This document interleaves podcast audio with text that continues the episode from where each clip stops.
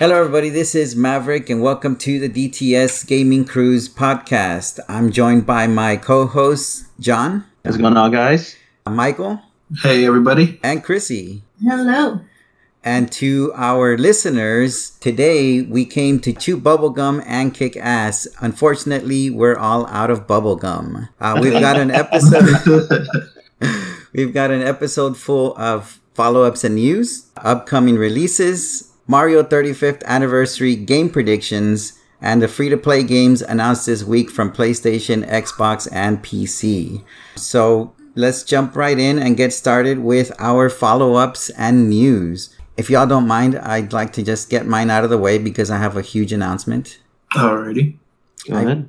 I finished The Last of Us. Yay! Oh, this is perfect. Yeah, like I had been... How can I explain the journey that I went through? Words. Okay, so how you all had mentioned, that winter was gonna get intense. Yeah. That was true, man. It's like winter was like a roller coaster that I did not want to be on. But at the end of it, I was like, man, that was fun. So once winter kicked off, like I remembered what the sage words that you all provided to me that, it was going to get a little more difficult. So I went in prepared. I tried to stick with the strategy up until I got to winter to continue to choke everyone or shank everyone or whatever the appropriate term is. So that way I'd have enough firepower come winter. Luckily, all the firepower that I had saved up, it made me feel like a walking armory come winter. So like I felt pretty much indestructible up until I got to this part where I guess the clickers and the infected start coming in, like climbing in through the roof, through the windows, just like from all over the place. I think poor Ellie died like 10 times in that little scene. And actually, it had to have been more. I'm going to say close to 20 because the game even like pointed out to me like, hey, if it's too hard for you, you can make it easier. I'm like, no game. No, those stupid tips trying to put me down. And I'm like, I took a break. I got some water. I went back and I beat it with a pretty good strategy. What was killing me is those clickers or the infected coming in from the windows. That guy just wasn't protecting me. The guy that, that Ellie meets in the woods. David. Yeah. He wasn't helping for anything. And I died several times trying to help him. So I was like, you know what? Every man for themselves. So what I did is I cornered myself. I threw two nail bombs, one to my left and one to my right. And I just focused on myself, try to keep myself alive, wait for that huge bloater to come down from the center. Because I had died 20 times. So I kind of planned this fight already in my head. So with the two nail bombs on my side, I kept focus at the center where I knew the bloater was going to come in. And as soon as the bloater came down from the ceiling, I threw a Molotov. It caught fire. I threw my last nail bomb right underneath it. It exploded, and I gave it a nice shotgun blast to the face. I survived. I was able to make it out. And from there, I was like, okay, things are going to get easier, right? Nope. Same thing with Joel now. It's kind of like now Joel's hurt, and he's having to go out and look for Ellie. That part where I guess Joel kind of woke up out of his coma or whatever that he was in because of all the injuries that he had sustained. I never felt closer to a character's motive than I had at that point. Like, I felt so motivated to just go out there and kill everyone and find Ellie and get her to safety before someone hurts her. Like, I don't think any game has ever made me feel like that, which is great for the game. I mean, it speaks volumes for the game. Yeah, it really pulls you in. Yeah, it does. And... leading up all the way until the end. And for those of you who haven't played The Last of Us yet, if you have not played it, I would like to discuss, I guess, some spoilers if you haven't played this game already. I want you all's opinion on what you think the decision that Joel had to make at the end. Like, do you agree with it or not agree with it, and why or why not? I was actually going to bring up that question to you. You first. I asked first. You first. Okay, I'll go first. You go ahead, man. You spearhead this. Okay, so I feel his decision was selfish for the fact that humanity-wise, it was selfish. But on his own side of the story, it was nice that, you know, he grew attached to Ellie, and he saw Ellie as someone, like, who he wanted to protect, like his daughter, which was a nice closure. But it had a very backhand twist to it in the end. Overall, I think it was selfish, though. I think he should have left her with the Fireflies. He got his guns. And call it a day. No, you know what? I gotta disagree, man. I'm sorry. I have to disagree. I personally felt that... how do I word this? Because this is going to sound so anti-human. Like, I agree with Joel's choice, just due to the fact that, you know, he lost his daughter, obviously, in the beginning. After going through all this, losing Tess, being hunted down, and everything like that, I kind of feel that if he would have just been like, you know what, yeah, I can go ahead and harvest her brain and, you know, do what you need to do to get the cure going. Understand that I think humanity at that point was already too far gone. And no matter if they would have developed a vaccine, what's to say that the Fireflies, being who they are, wouldn't hoard the vaccine and be like, you know what, if you want it, you're going to have to pay us money. Kind of like holding it at ransom. That's true. You wouldn't know what their doings with it would have been. Exactly. So at this point, like I said, humanity's already too far gone. The government's already at a dictative state. Obviously, you can tell, like, in the beginning when Tess and Joel are walking through the camp to get to the entry point that they need to go to, you can see where the government is just, like, putting people on the street on their knees, you know, telling them, get down, and they're scanning them for being infected, and then they're all infected, and they just get shot. You know what I mean? So I think at this point, government's already too far gone. Tommy and everyone that lives in the woods, you know, already has its, I guess you could say, has their foot in the ground already. They've already made roots, so that's what they're used to. And not to mention the fact that, you know, they have electricity. It's actually safe from the infected for now. I think Joel's actions were commendable. The fact that he lied to Ellie, I do feel a little bit bad for, just due to the fact that he lied to her. But I honestly think that he made the right choice, because if the Fireflies would have... He went through all that trouble for nothing, just for the... And if the Fireflies were to withhold the vaccine, no, I don't think so. I think he made a good call. Mm-hmm. Yeah, I agree with John. Like, the world is too far gone. What if... Yeah, Ellie is immune to it, and what if they kill her, they harvest her brain, and they... What if they weren't able to come up with a vaccine, and they just killed her? Like, Ellie's gone. So I think Joel... Taking Ellie, not letting them do anything to her was a good thing. Lying to her at first, okay, but maybe like a couple months down the line, tell her the truth of what happened. Maybe that's what happens in part two. But I overall agree with how it ended. Saving Ellie was a good choice. Looks like you're on your own, Michael. Yeah. So I take it you agree too, then, Matt. Yeah, freaking hippie. I mean, that was the ultimate question, right? At the end, kind of like, I don't think Ellie was given the choice. Like, I know somewhere deep down inside, after you know, she knew that she had to ultimately make the ultimate sacrifice to save humanity, to try and save humanity. Yeah, but I don't feel like the Fireflies told her that right then and there. Like, I feel like if you're going to do it, if you're going to want this person to make the ultimate sacrifice to try to save humanity, you got to at least ask them, right? Like, hey, are you willing to kill yourself for humanity? Yeah. I wouldn't take it upon myself to kill that person to save humanity. I mean, why is humanity worth saving to begin with? You know, that's a true question. Humanity has as much good as there is in humanity. There's also a lot of terribleness in humanity too. I mean, and so I do side more with John and Chrissy's belief that, you know, that I want to believe that Joel made the right decision because... But my reasoning might be a little different, because I would rather Ellie have made that decision on her own.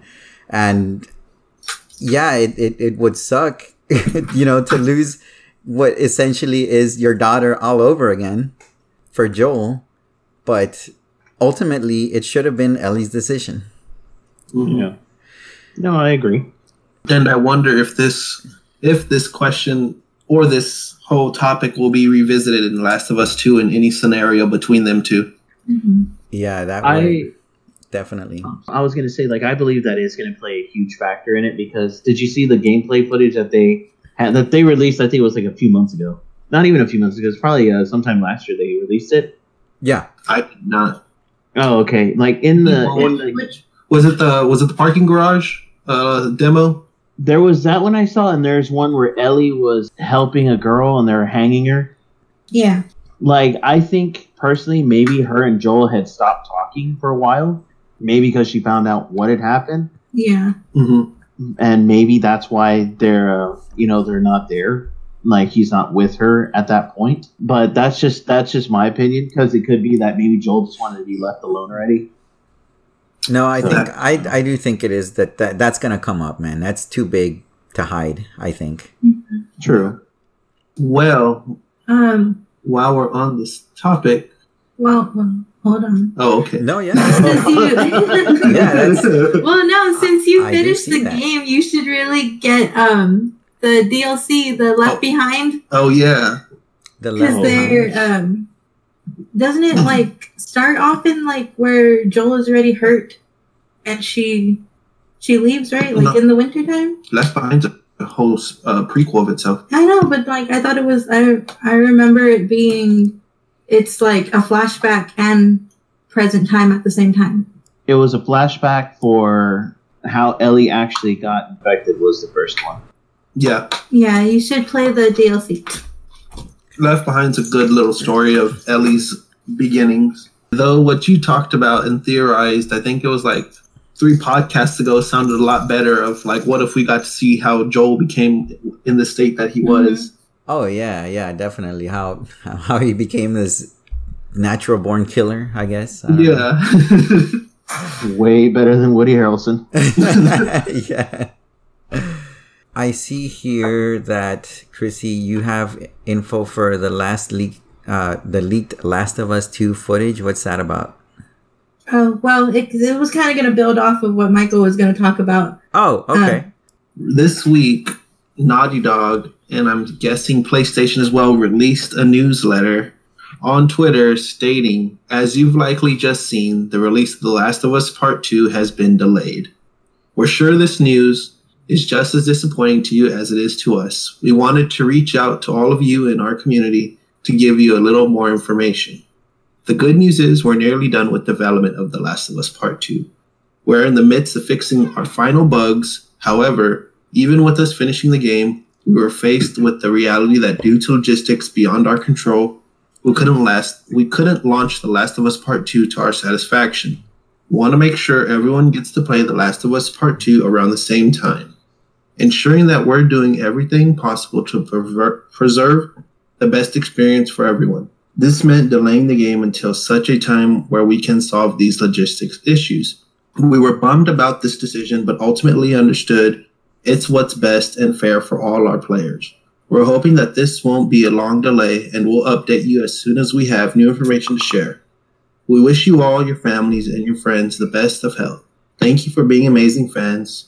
And for your continued support. Stay safe, Naughty Dog. Now, with this, it really makes me wonder, are you really delaying it because of this being you only had final bug issues? Or are you doing this for marketing reasons to push back to the PS5? That's actually a good question. Because both of those make logical sense. Yeah. So you're saying they're pushing back the release... I guess you're speculating, right? That they're pushing back the release date so they could release it on PS5 as well. Yeah. Like with this, I guess you could say this with all this Corona happening and everyone's delaying, and they were only a month away from completion because it was supposed to come out in May. Did they use this window opportunity to just be like, hey, you know what? Let's delay. Let's just push out only PS5 disc and digitally when that launches. Oh, I get you. Because the game's done. Like, The game has been... The Last of Us came out in 2012. This game's been in development for years. Like, the game's done, so I think all they're doing now is just checking for, like, bugs Why not just put it out digitally right now? It's been in development since 2014. Wow. For 6 years, okay. Yeah, I could see that. See, if it's been in development for that long, I could definitely see that. That's interesting. Something to think about. Mm-hmm. But with this, Chrissy's got interesting news. Oh, yeah. Well, when the game was announced that it's going to be that it was going to be delayed, apparently some leaked gameplay was put out, and I think there's 3 videos, but Naughty Dog and Sony had taken them down. Whenever someone tries to put it up, they take it down. But there was 3 videos that were put out. 2 of them were just like Ellie. I think one of them was Ellie just walking around in the woods. The other one was Ellie and some other girl riding on horses, and they were having a conversation about Joel and movies. And then the other one, it was a longer video, and it showed Ellie. I think they were in. I think it said that they were in a a theater, and Ellie was on stage. And she was calling out she was calling 2 girls' names out that were in the audience. And it goes into a mini game where you're playing as Ellie, but you're playing the guitar. And the guitar playing is a mini game where you're pressing the buttons and you're strumming on the PS4 touchpad. That's cool. So those were leaked. I thought that was pretty cool. That does sound cool. Yeah, that does. That's one thing that I was looking forward to. I was looking forward to Joel strumming that guitar before the game ended, but I guess not. So I'm glad that at least he did teach Ellie how to play and hopefully how to swim as well, so she can swim herself across certain areas. Instead of having to get the stupid raft. Yeah. It was. I love that game. It was great. And I'm actually glad that you actually felt the same way we all did by feeling that attachment to Ellie. It's weird how a game can actually... He just wants his guns. You know, Michael, you don't count, okay? You're probably the one responsible for that outbreak. You know? No, but it was a great game. And when a game can actually make you feel attached to a fictional character that's literally just coding, that it's done its job, and it did it well. That game did an outstanding job. It really did. I enjoyed it. I thoroughly enjoyed it. That was a must-have for me when I had my PlayStation 3 and 4. But in regards to my update, I actually recently played a game that's from Ninja Theory, the same guys who did Dead or Alive. It's called Hellblade: Senua's Sacrifice. And what it is, it's a game that takes place during the Viking era, and it lies heavily on Norse mythology. And basically what it is that your character, her name's Senua, so you're trying to get back to Hel or Helheim to save your lover's soul from Helheim.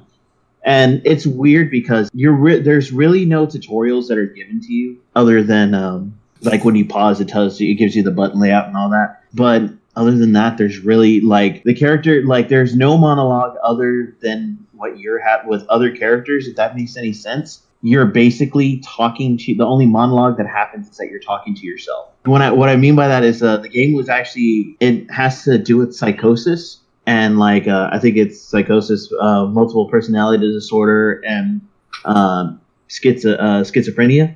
And basically they got with doctors who actually specialize in that field. The game developers did a collaboration between them and actually say this is what happens when somebody who has split personality or who has psychosis or what schizophrenics actually hear. And it's actually suggested that you play with a headset. And if you ever do play this game, just trust me, play it with a headset, and you'll understand what makes this game so creepy. Because as you progress through the game, you're the only character that you run into, except for some undead Viking, undead enemies that you come into the game. As you're making your way through, the different bosses to get the blessing to go to Helheim, your split personalities are talking to you, but they're conflicting with each other. One's like, "Go for it, you can do this." The other one's like, "No, she's too weak, she can die."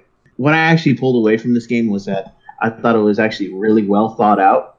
the score that they actually had, I don't know who did the score of the game, but it sounds amazing. The button layout, it's simple, not overly advanced, like someone can pick it up and just play it. And what I also enjoyed was the fact that as you progress through the game, if you die, you get sent back to the closest checkpoint. But what happens is your arm starts to rot. And if the rot actually stretches all the way up her arm to her head, then the game ends. You die permanently, and you have to restart the whole game all over again. So it's a permadeath system. Intense. So, is that the game that you were streaming? Yeah, because I was just trying to test it to see if I would actually get anyone interested in it. And it really surprised me when I had I had a constant one or two people tuning in. And I was like, wow, it's actually trending a lot better than what I thought it was. I was saying if someone wants me to do like a full playthrough, like from beginning to end, I'll be more than happy to do that. It's actually approaching its second year anniversary. And on August 8th, it will be out for 2 years. It is available for PS4, Xbox One, PC, and it's actually going to go to the Nintendo Switch pretty soon. No release date, but it's going to the Switch.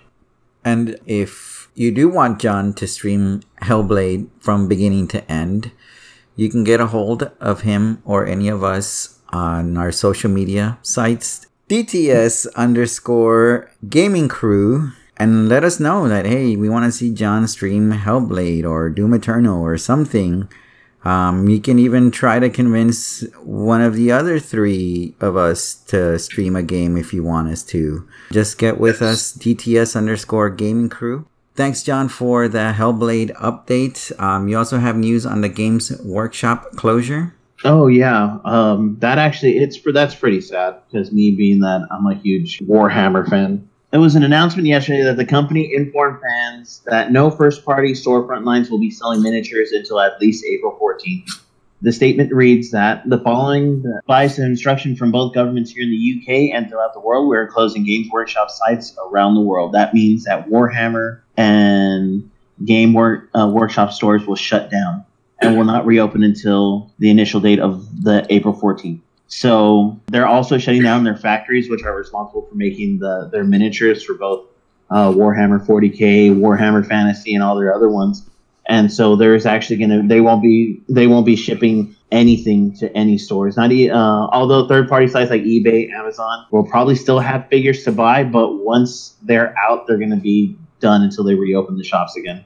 Dang. And this is just temporary, right? Yeah, it's just a temporary. They said that by April 14th that they should open up unless anything else halts that. But as far as now, April 14th they'll reopen again. And I guess as we keep getting news about this, we'll keep trying to update you as well, because when that kind of thing happens, since Games Workshop makes so many products, is that could also possibly cause delay and maybe sets that they were planning on releasing in the near future. So we'll try to keep you updated with the latest Games Workshop news. Some more news in the week. PlayStation has a spring sale going on. The spring sale is going on from now till April 28, which is pretty much the end of the month, almost. And going over this, I think it was close to 600 games that they have on sale. Some deeply discounted, some not so much, but any bit helps, I think, right now at this point. And out of the 600 games, I did the civic duty of narrowing it down to at least 5 games that you should look into that might be worth your while. We'll start at number 1. Number 1, The Witcher 3 Wild Hunt Complete Edition is not $49.99, which is the normal price. It is $14.99. 70% off The Witcher 3, and this is the Complete Edition, meaning that you get The Witcher 3 with all the DLCs and the 2 expansion packs, which are the Hearts of Stone and Blood and Wine.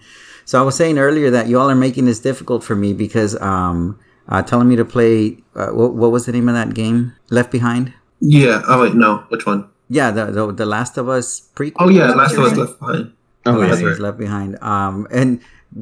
Because when I finished playing that game, I was like, I was actually going to move on to Shadow of the Colossus.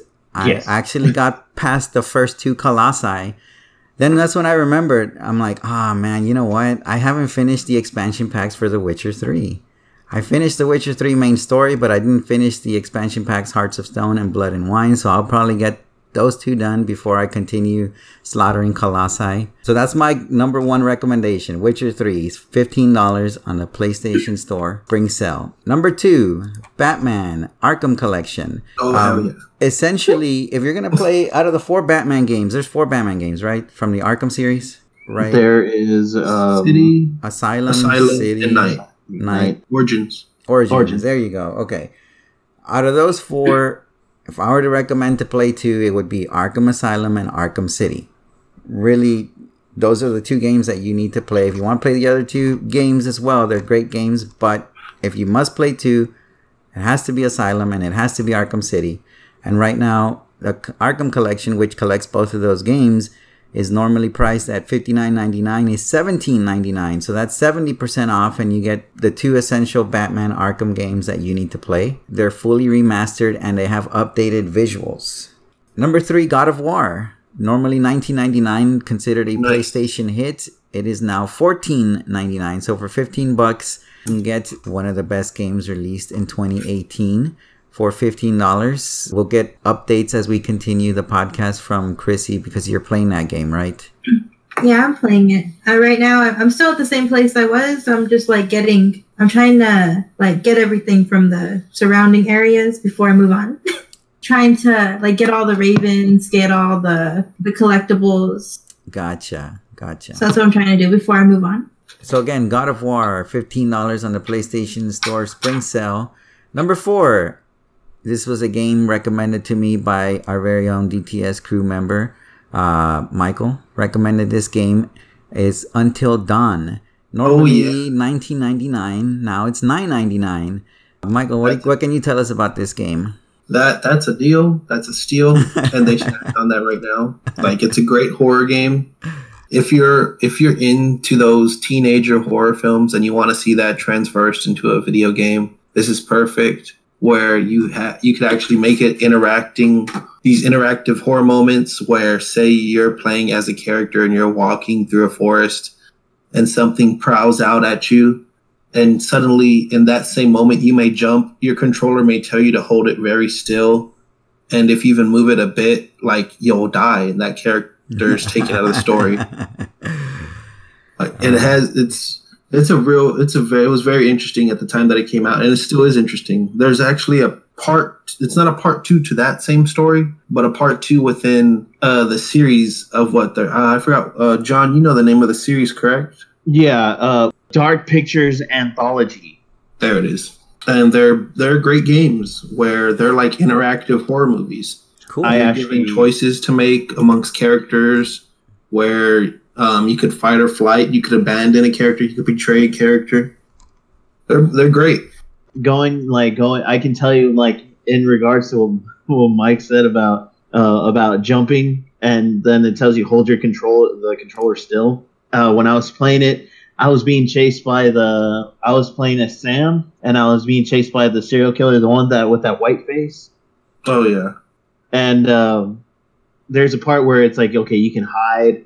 Or you can go, and I was already freaking out as it is, and I'm trying, because I guess what kind of makes it pretty tough too is the fact that when the buttons pop up for you to push to avoid something or to do something, it makes like a really fast like ticking sound. So it's like a really fast clock tick, and it's like, oh man, and like it just increases the like your nervousness, like you're just like, oh my god, like you're always on the edge of your seat, but.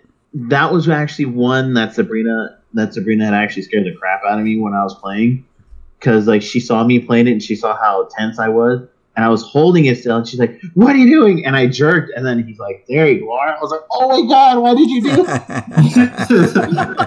It scared the crap out of me, because like I'm just like it scared the crap out of me, but it was a great game. I could not recommend that game more. Like Michael said, that's a steal. Yeah, $9.99. You can't beat that. Oh no. Unless you're the last but not least game here that I've picked, that I've hand selected for our listeners if they'd like to go to the PlayStation Store and take advantage of their spring sale. This is an older game, but it does get my nod of approval, and I'm pretty sure everyone else is here as well. Doom 1993, the original Doom from Bethesda Softworks, is $2.99 on the PlayStation Store. Oh wow, not bad at all. This is this one also goes out to people on a budget, you know, because of the crisis that's going on around us. You can't beat a $3 game, especially when it's Doom. Yeah. And a thing, actually, a thing about that too is that if you have Doom Eternal and you buy Doom 1, 2, and 3, you can actually get, for Doom Eternal, you'll get the, for part 1, you get the red skin, part 2, you get the black skin, and part 3, you get the yellow skin to use on the Slayer and Doom Eternal. That's awesome. There you go. So if you have Doom Eternal and you're looking for some new skins for the Doom Slayer. The Doom Slayer, that's right. If you were looking for new skin for your Doom Slayer, Doom 1, 2, there's incentives for buying, you know, Doom 1, 2, and 3, but I recommend Doom, the original one. That's the one that I originally played. That's probably the first online shooter that I played as well, so... give it a shot. It hasn't lost its luster. Oh, it has lost its edge, but it has not lost its luster. Oh, and then not to mention, there is one thing in regards to that.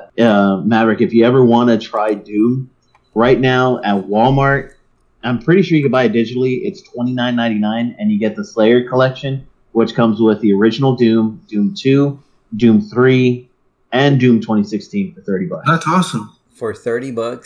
For $30, you get Doom 1, 2, 3, and 2016. That's pretty good. That comes out to like $7.50 a game, right? Yeah, $7.50 a game. Jump on the wagon, man. Trust me. If you're like me and you played the original Doom, you're gonna love 2016 and you're gonna love Eternal. That's what I'm telling Mike. You need to get Eternal next, man. I'm not gonna blow it for you. I think I'll need to get it.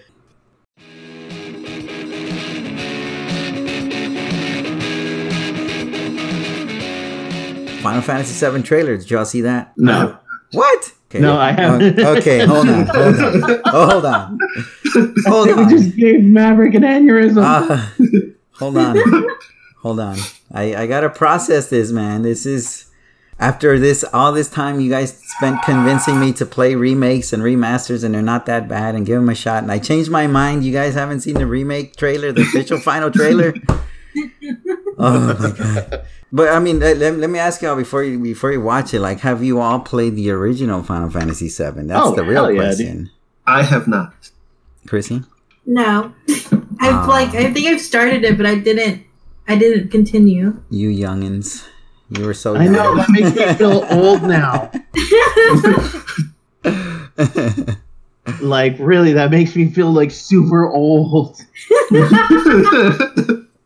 Michael, so. Chrissy, you don't understand. This game shaped a gaming generation here. The polygons. Yeah. The failed experiment of the polygons. Nonetheless, it still produced an amazing game. It's everything from the characters to the story to the soundtrack is like top notch.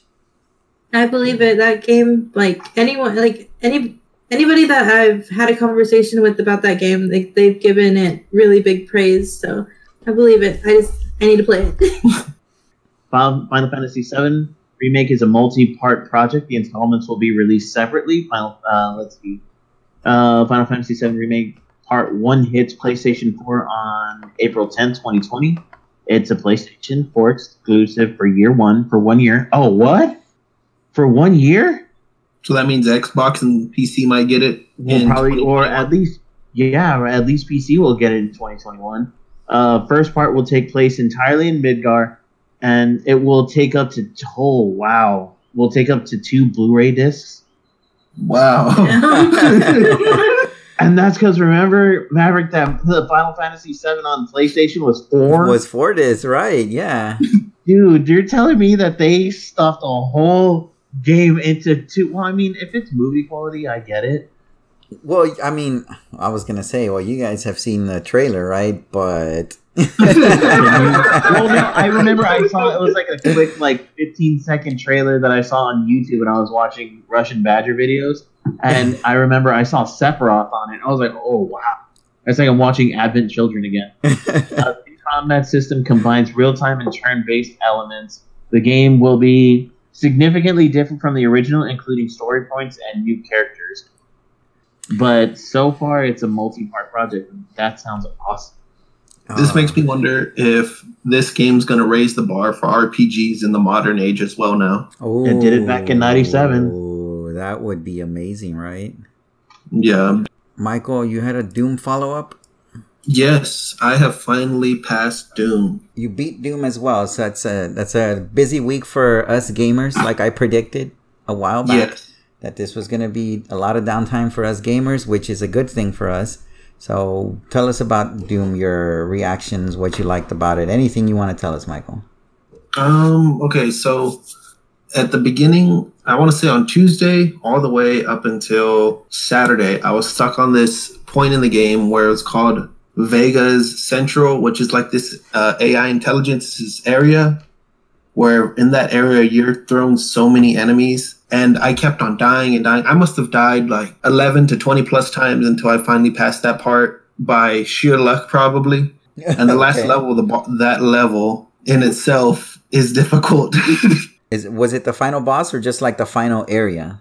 The whole final area is a whole monster in itself. And then the boss itself was a whole nother 20 deaths of retries. Oh, the spider mastermind. Yeah. That the game overall though was great, was fun. Wait. We can't just say the words spider mastermind and then just kind of ignore that. What did I hear that right? Spider mastermind? Yeah. So this woman named Olivia Pierce, she I believe is the one of the co-founders or the founder of the UAC, and throughout this project she was getting hell's power. And she became very obsessed with it. And, like, they promised her things. And in the final level, she's like, oh, they promised me so much. And she undergoes this transformation where she's, like, being sucked into this, like, inscripted blood. And she comes out as this, like, brain spider face thing with all these sharp arms.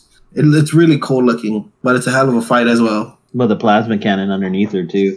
Yeah. Oh, but the way you kill her is awesome. It is. You bring her down to her last moments, and in her last moments, it looks like she's still trying to put up a fight, and it made me worry because I was like, I'm already low on so much ammo, no. But, like, she falls to the ground, and, like, you see this blinking of blue, which, like, once you've played through the story so much, you already know what that means. It means that you could perform a glory kill on them. And so you perform your glory kill, you stick your BFG in her mouth, and you just blast it, which just blows all the brains out of her. And it just looks awesome. Yeah, that was awesome. He stepped on her jaw, shoved it in her mouth, and just boom, big asshole in her head. In true Doom fashion. Mm-hmm. Slayer fashion, for real, man. And once you do that, you teleport back to Mars, where you meet Sam or Samuel, who is the actual founder of the UAC, and he takes this item from you that you've collected all of Hell's power in, and he's like, oh, I'm not the bad guy, but I need to continue this project. And it leaves you with like the most hardest tease ever, where he turns this object into a sword. I think it was called the crucible. Yeah, the crucible. He turns the crucible into a sword. And it's like, wow, you're just going to leave me like that. And it's like, he walks off. And I'm like, all right, you know what? Let me watch all the credits. There's got to be more to this. But nope. It's just like, wow. But I mean, it was a great game. It was like, you can't just leave me like that. And that's the lead into Doom Eternal, you think? Yeah. Because Doom Eternal takes place 2 years after Doom 2016. So some stuff has happened before then. Okay. Moving on to upcoming releases. This is the segment where we I can't think of a better word than gush about a product that we're excited to see come to life, whether it's a video game or a tabletop game. Looking at this list, I want to start with the one that I don't understand what it is, ITTA. Chrissy, what is ITTA?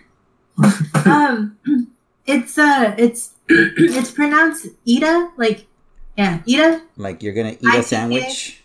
Yeah. Okay. So it's called Ida, and that is, I believe they said it's Japanese for gone. Okay.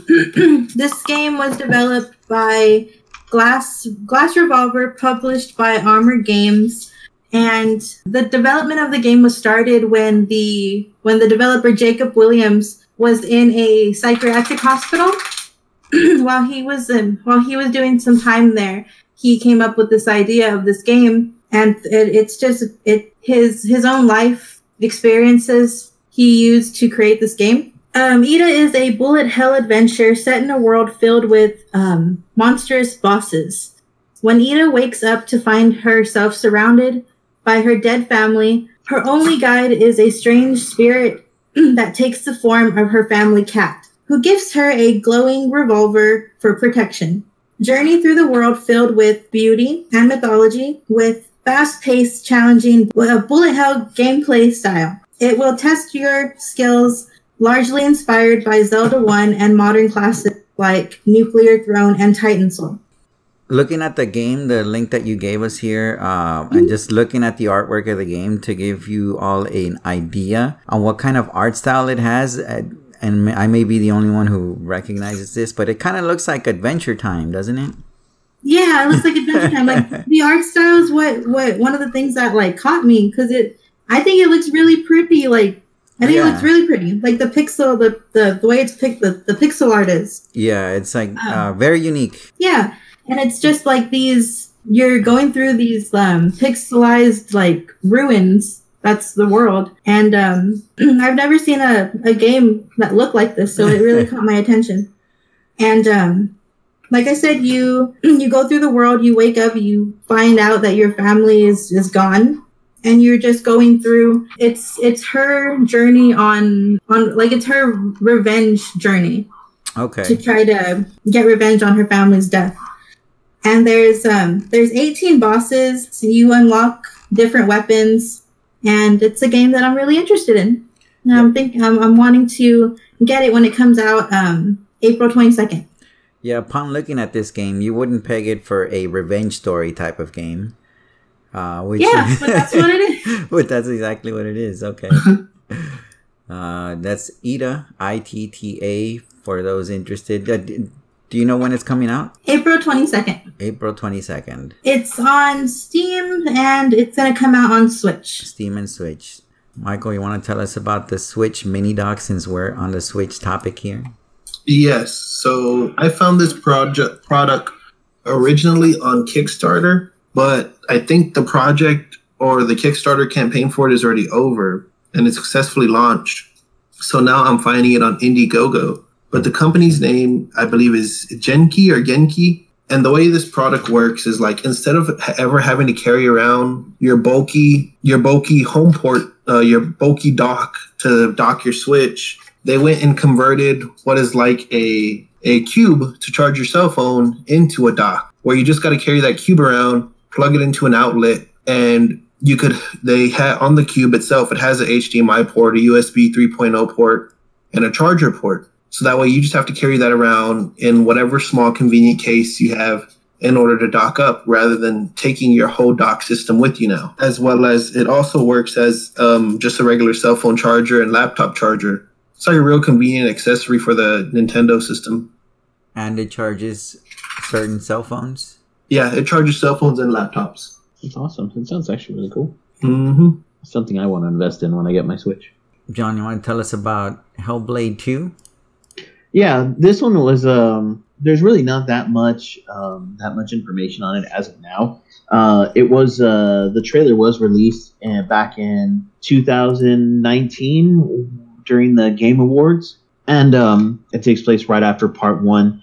Essentially what it is you play as Senua again, except now it looks like she's kind of like in a higher place of power compared to where she was at one point.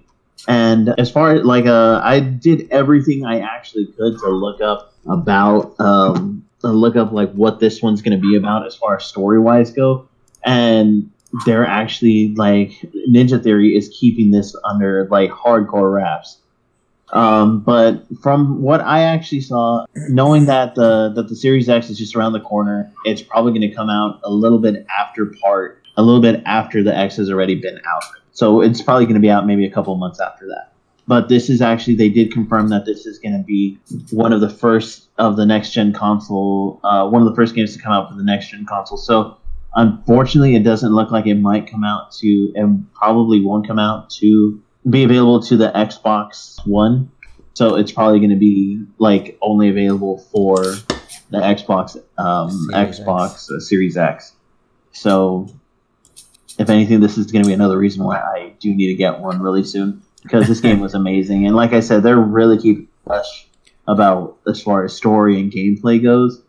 It's going to be amazing because from what I understand too is that the Hellblade 2, it's called Senua's Saga Hellblade 2. That's the title of it. Uh-huh. So if it's a saga, that means it's probably it's going to run for hopefully for the foreseeable future, man. Because trust me, if you it is available on PS4, and I can highly recommend this one to you. I was going to say, what are some of your theories of what Part 2 might be about? Because I don't want to give too much away from Part 1 because I want y'all to experience this, but I can tell, like, from where it is, she was part of a warrior clan. Like, it doesn't give you that much story, but she's part of a warrior clan that suffers from the darkness, which is like... it's like I said, it's like based on like psychosis, multiple personality disorder, and schizophrenia. So they, being that it was during the Viking days, they called it the darkness. And so a lot of people were trying to cast this out, like trying to cast it out of her, like trying to outcast her and be like, you know, you're nothing, you're this weird person, like get away from us, kind of thing, while you're experiencing what's going on in her head. And what I was actually going to tell you when I was describing the first part was, I don't know if you saw it, but there's parts like the only person that she's talking to are the ones in her head. But there are instances in the game where she turns around and she's looking, it's all black around her, and she turns around and she's looking at you and she's talking to you. And she's talking to the screen, to whoever she's talking to. But the thing is, she's making eye contact. And you're staring at the screen, so you inevitably make eye contact with her. So it's like she's pleading with you. She's like, please, just, you can have me. I won't fight it anymore. Please, just look at me. Take me. I won't do anything. Just leave him alone. Take me. And it's like, it makes you feel like, wow, is she pleading with me? I highly recommend that you and Maverick play, because it's not very long. It's actually a very linear. It's a very linear game. Like, you're basically held by the hand to walk through like certain areas. However, you still have to go look around for like the Norse mythology, because it's weird, because it kind of reminded me of God of War when they're telling the stories like about Baldur and Thor and Odin, and you have to find these, and it's like real story. It's how do you say? It's like real. It's a real story. It's the real Norse mythology story. So. Y'all need to check it out. Sorry, stuff on. But. Cool. The one I picked for the upcoming releases for this week is a tabletop game. I actually did a DTS Gaming Crew Reacts video too, so I won't go too much into detail because you can just check the video out yourself on Drop the Spotlight's YouTube channel, and it's actually just called Drop the Spotlight, right? So if you search Drop the Spotlight on YouTube, you'll find my video there. It's under DTS Gaming Crew Reacts. They Live, Assault on Cable 54. This project is on Kickstarter right now. I think like the initial investment to get the game and everything you need to get started is about $70. And it ships out December 2020, meaning that you'll get this in time, hopefully for Christmas. That'll be awesome. Yeah, if you do decide to pledge on it. Now, this may just be a coincidence. Or not, but initially when I recorded the Reacts video, which was a few days ago, the total pledge was at $75,724, and looking at it today, it's actually at $85,730. Whether or not my video helped them make those extra $10,000 or not, we'll never know. But hey, you never know, man. Yeah, you never know. So like I said, I won't go too much in detail because you can see the Reacts video. I did cover a lot of the cool stuff that they're going to have in there, most especially the sunglasses that are very crucial to the movie. If you haven't seen the movie is invaders pretending to be humans. As the invaders, you have to try to be deceptive basically take over humanity. And as a human, you have to figure out who the invaders are and take them out. So I can't wait to see how this actually translates into playing it into a tabletop game. And for any more details, like I said, check out our DTS Gaming Crew Reacts video on They Live, Assault on Cable 54 on Drop the Spotlight's YouTube channel. I was watching your react video, and I was like, that's actually really cool. Yeah, it came out real good. Yeah, like it was awesome. Like the whole react video was really awesome, and especially I was like, wait, because when I saw They Live, I was like, wait, is that the same movie? Like, or is this coincidence? If we're able to get a hold of that, that'd be amazing. Yeah, that would be. Mario 35th anniversary game predictions. Very recently, Mario announced something. Not Mario. I'm sorry. Nintendo announced something very interesting. Who would like to go over some points in the article? They're coming out with like some classics, some of the like the better classics. So like one of them, like two of my personal favorites are going to be on there, which is Mario 64. So of course, like hearing that Switch might get it. Like I was like, yes, and like a remaster apparently, so like more like it'll be a lot smoother, running at a higher frame rate and everything like that. So that's gonna be awesome. And then one that came out on the GameCube, which was another one of my favorites, which was Super Mario Sunshine. Well, Super Mario Sunshine came out on the Nintendo GameCube back in 2002, and it was similar to Mario 64.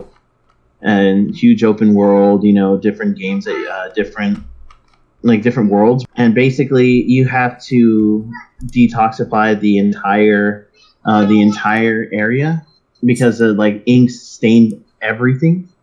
So you have to wash away, like, all the goop and stuff like that. But Mario gets this, it's a water pack. And you would jump into the water, you would fill up your pack, and then you would spray it you would use it as a weapon, and you would actually use it to wash away like all the ink and stuff like that, and you would use it against the bosses. But apparently they're getting that, I think it's Mario 64, Mario Galaxy, and Mario Sunshine that are going to be getting remasters for the Switch. Nice. So fingers crossed on those. Nice, man. Yeah, I love the concept of Mario games. Like they always have such unique concepts, and I think that's why we're devoting like our little section here to not only predictions, but what we're wishing to see Nintendo make, what we're hoping them to see, because they're not remaking everything, they're remaking almost everything, and we hope that they don't leave out our favorite games. Mine, for example, would be Super Paper Mario. This was the one released on the Nintendo Wii. And it was a blast to play. I mean, my favorite part is how you could change your view from like 2D to 3D. Yeah. It's just kind of like puzzle solving is what it was. And because it played so much like a puzzle, like, oh, well, now I had to flatten myself to squeeze through this random crack that I can't see because I'm 2D. Now I'm 3D and I can see it. It's just, again, going back to what I mentioned with John's Super Mario Sunshine pick. The Mario series always have very unique concepts. Yeah. Yeah. Like, yeah. This one's 2D, 3D, and Super Mario Sunshine, the world was blotted out by ink. Why don't you tell us about your pick? Mine is Super Mario Galaxy. You play as Mario or Luigi, and you got to save Peach from Bowser, of course, but you're going throughout the universe to save her. Mario Galaxy has really good concepts on level designs. Like, each level is a new planet, a new galaxy, and it was just so much fun playing it. I love that game so much, I named my cat Luma, which is what the stars are called in that game. They're called Lumas. So I named my cat Luma. Mario Galaxy. Mario, just the whole Mario series, man. I don't know. It's very iconic. Mm-hmm. Right? When you think of video games, like Mario is like one of the staple characters that has to be included. And he's still obviously very relevant today, which is the surprising part. That is like the original Nintendo game, still very relevant today, making new Switch games and even re-releasing all the older games just because they're good. There's no other way to put it, right? Even a lot of times their bad games are still kind of somewhat good. Yeah, and even with how Nintendo gave the fans like the ability to make Mario levels with Mario Maker. Oh, yes. Like Mario Maker has some crazy levels that the fans made. Oh man, I get stressed just watching some of those levels. It's like, no, I have enough gray hairs. Let's not add more. Especially like you get to see like how some of them require like a perfect amount of timing. No kidding. And it's just like, geez, man, like how can you do that? It's like, why would you make it that hard in the first place? I had chosen the Mario Party series. I love the Mario Party series. Whenever I would invite friends over with my Nintendo or like it was my go-to game. That or Mario Kart 64. Dude. Which that's like my runner-up that I hope gets also remastered. What I hope they do to double its replayability is add an online feature to all these classics. Like that would even be better. Oh my god. Yeah. Moving on to the final topic of the podcast. Free-to-play games announced this week.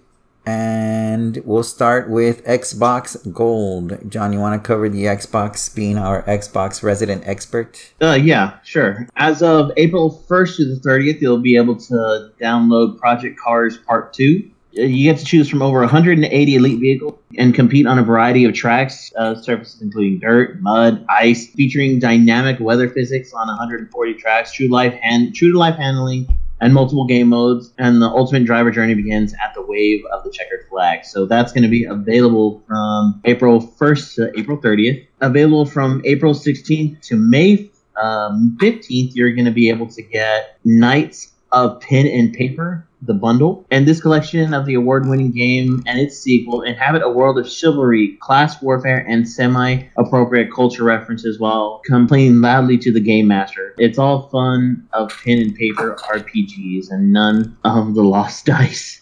So it's basically D&D, like a more simple version of D&D without losing your dice. Now, as far as on the Xbox 360, backwards compatible, you have Fable Anniversary coming out. That's available to download right now, April 1st to the 15th. All new textures, models, lighting, and this is the definitive Fable experience for faithful fans and new players alike.